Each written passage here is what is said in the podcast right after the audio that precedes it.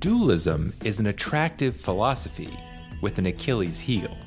Mind and body seem to be fundamentally separate things, yet, dualists since Descartes have never been able to solve the famous problem of interaction.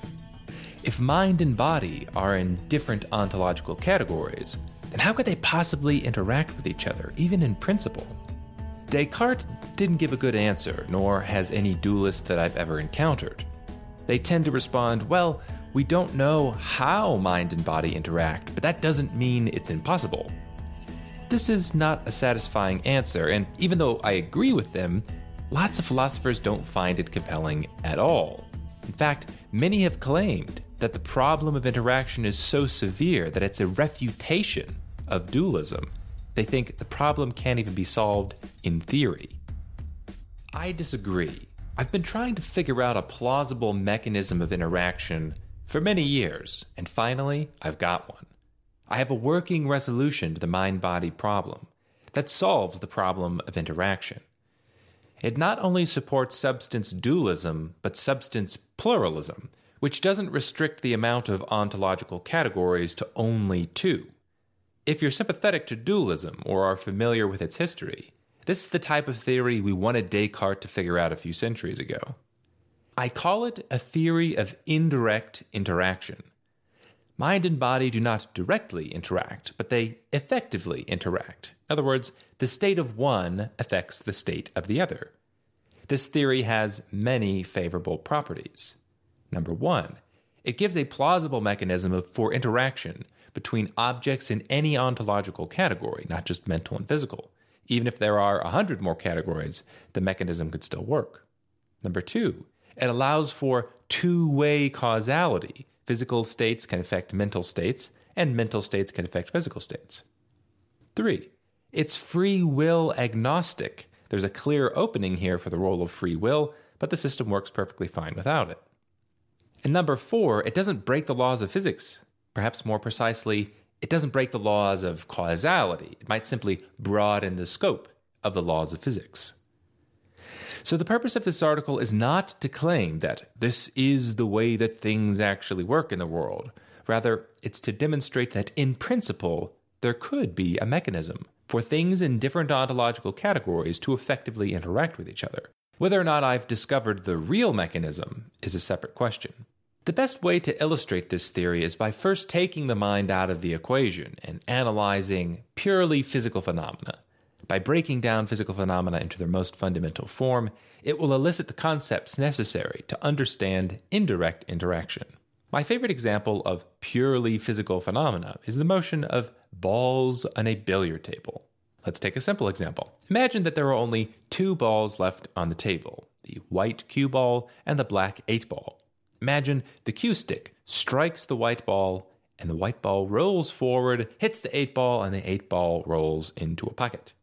So let's break down the scenario as thoroughly as possible. What are we really talking about when we reference pool balls? What exactly are such objects? What are we describing when we say the eight ball rolled into a pocket? Rather than give an extended analysis of the metaphysical status of pool balls, which you can read about in my article, No Chairs Do Not Exist, let me tell you one plausible position. What a pool ball actually is, is fundamental units of matter arranged in a particular way in a particular part of space. Let's call those units atoms. Some philosophers might put it a pool ball is really just atoms arranged ball wise. Now consider the phrase the eight ball rolled into a pocket. What exactly are we describing? What is this rolling phenomenon? If the pool ball is just atoms, then we could rephrase it as some particular atoms changed their positions in space.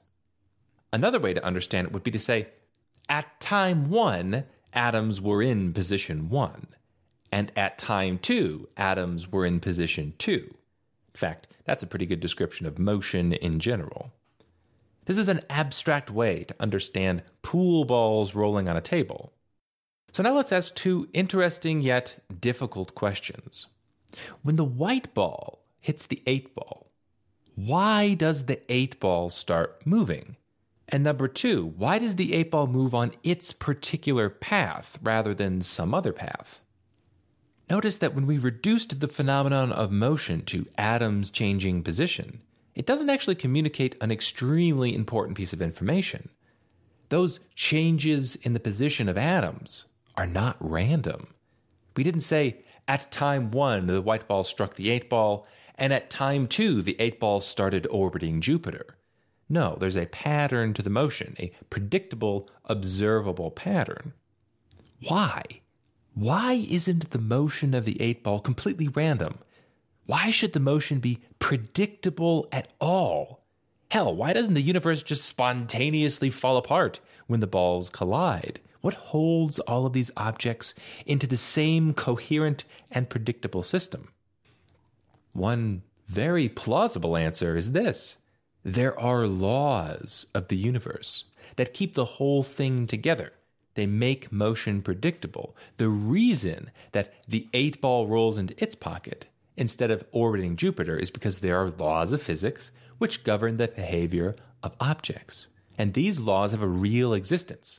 Now, that's a nice sounding answer, and physicists might like it, but it provokes many more questions. For example, are the laws of physics physical things themselves? Do the laws of physics take up space or weigh anything? And what is this relationship between the laws of physics and the objects governed by them? What is the mechanism, if you will, for the laws of physics? In other words, how do laws keep objects in order?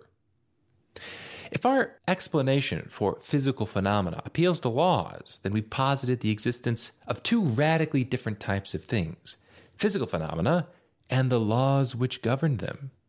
Atoms in space by themselves are not actually sufficient to explain why they move in predictable ways. There must be underlying principles or laws which determine their behavior.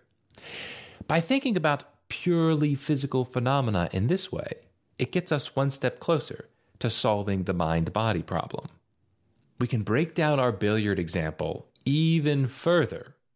Instead of only identifying what we see, we need to identify exactly what we don't see. Let's treat the table and the balls as a whole system. We see changes in the position of balls, which means we see the system in a different state at different times. But we don't see the glue between those states. We don't actually see the laws that we're appealing to in order to explain the underlying phenomenon. We're simply inferring the existence of laws and causality to explain the patterns in our observation. But we don't actually see the laws themselves. It's helpful to keep rephrasing this and condensing our language. So instead of saying at time one, the object was in position one, and time two, the object was in position two, we can simply talk about states of the system. We can say state one was followed by state two. So, another very abstract way to understand physical phenomena is to say there is a series of states, and each state contains a particular arrangement of atoms in space. The changes between those states are non random and they happen in accordance with laws. This allows us to re ask the previous questions Number one, why is state two the way that it is in particular and not some other way? And question number two, why doesn't state two include the eight ball orbiting Jupiter? And the answer? Any given state is determined by its previous state. Since state one was in a particular way, the laws of physics determine that state two must follow state one. Or to put it even more succinctly, preceding states determine future states. Let's consider these states of the universe from another perspective. Let's call them inputs and outputs. Inputs yield outputs. So if we call state 2 an output, we could say that state 1 was its input. But what determines that state 2 will be the output of state 1 in particular? It's the laws of physics. If we think about states of the universe as being inputs and outputs, then we can understand the laws of physics as a kind of mathematical function. They take inputs and turn them into specific outputs. This is a theoretical picture in which the universe is like a gigantic computer that keeps churning out new output states. These outputs are determined by their inputs. Then, those outputs are themselves used as inputs for the next state. The laws of physics are the specific code that determines exactly how inputs relate to outputs. So, we can reduce the physical universe to a very abstract formula. Input state plus the laws of physics yields the output state. Then that output state is treated as the next input state, and the universe churns out a new state. All right, so we've posited the existence of two radically different types of things to explain physical phenomena, namely spatially extended atoms in space and non spatially extended laws of physics which govern their behavior. Whether or not it's necessary to give the laws of physics a real existence is an interesting question, and it turns out it's awfully hard to explain the regularity of physical phenomena without laws. Regardless, this metaphysical picture allows us to understand how objects in different ontological categories might be able to interact with each other. However, we must go deeper. Let's reduce the physical universe to atoms in their particular position in space at any given time. Those atoms themselves are not enough to determine the future state of the universe. There must also be laws. But this brings up several more very difficult questions. What is it that connects the physical states to the laws? Why aren't the physical states completely separated from the laws? What's the glue between the laws and the states? And number two, how do the laws of physics know what the present state of the universe is? Why doesn't the universe get it wrong, if you will, when determining future states? Number three, how are states treated as inputs? What's the format? All of these questions can be answered by the final piece of the puzzle information. The universal mathematical function that takes inputs and turns them into outputs has information about the present physical state. This information itself is non physical. The information is the glue between the laws of physics and the physical states themselves. So, what actually gets used as the input is the information about the physical state rather than the physical state itself. The subsequent output is another purely physical state, then information about that output is used as the new input state. This is an abstract way to understand the mechanics of a physical system. Crucially, it allows for real ontological differences between the physical state, the information about the physical state, and the laws of physics which take that information and generate new output states. Think about the relation between ordinary objects and your knowledge about them. Take your information about chairs. There's a categorical difference between physical chairs and your information about physical chairs. Chairs take up space, while your knowledge about chairs does not take up space. The concept of a chair is not somehow embedded inside of chairs. Information is not the same thing as what the information is about. Information about physical states does not need to be embedded within the physical state. In this theory, the physical states are entirely concrete. They're not abstract. They are reducible to atoms in space or even atoms of space. Yet, there can be information about those systems which is abstract and not reducible to atoms in space. There's an interesting question here about the metaphysical status of information. We can say it's abstract, but what exactly are abstract things? Are they mental things? Are they platonic things? this theory doesn't actually require a particular answer. But it should be clarified it doesn't necessarily imply consciousness. Your knowledge of chairs is within your mind. You can have a kind of conscious experience of it. But the universe doesn't need to necessarily have an internal experience of knowing about physical states, just like your computer doesn't need to have an internal experience of reading and knowing the state of your hard drive. Information is processed in your CPU without consciousness. So, to revise our picture of a physical system one more time, we start with atoms in space. The universe, then, has information about the position of atoms in space. That information is used as an input into a function that we call the laws of physics. It then generates a new output state. In other words, atoms change position. The universe has information about this new state, which then gets put back into the function to generate subsequent output states. And the universe progresses.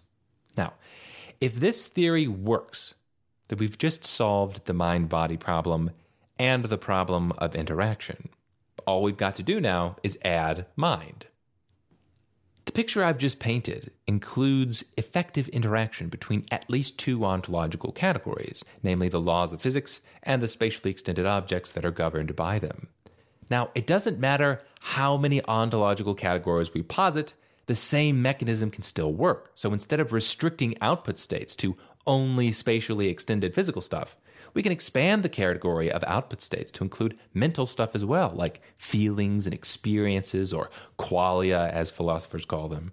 For example, take the conscious experience of seeing red. It's a particular type of mental state. In this system, it's simply another output that will get generated with the correct input.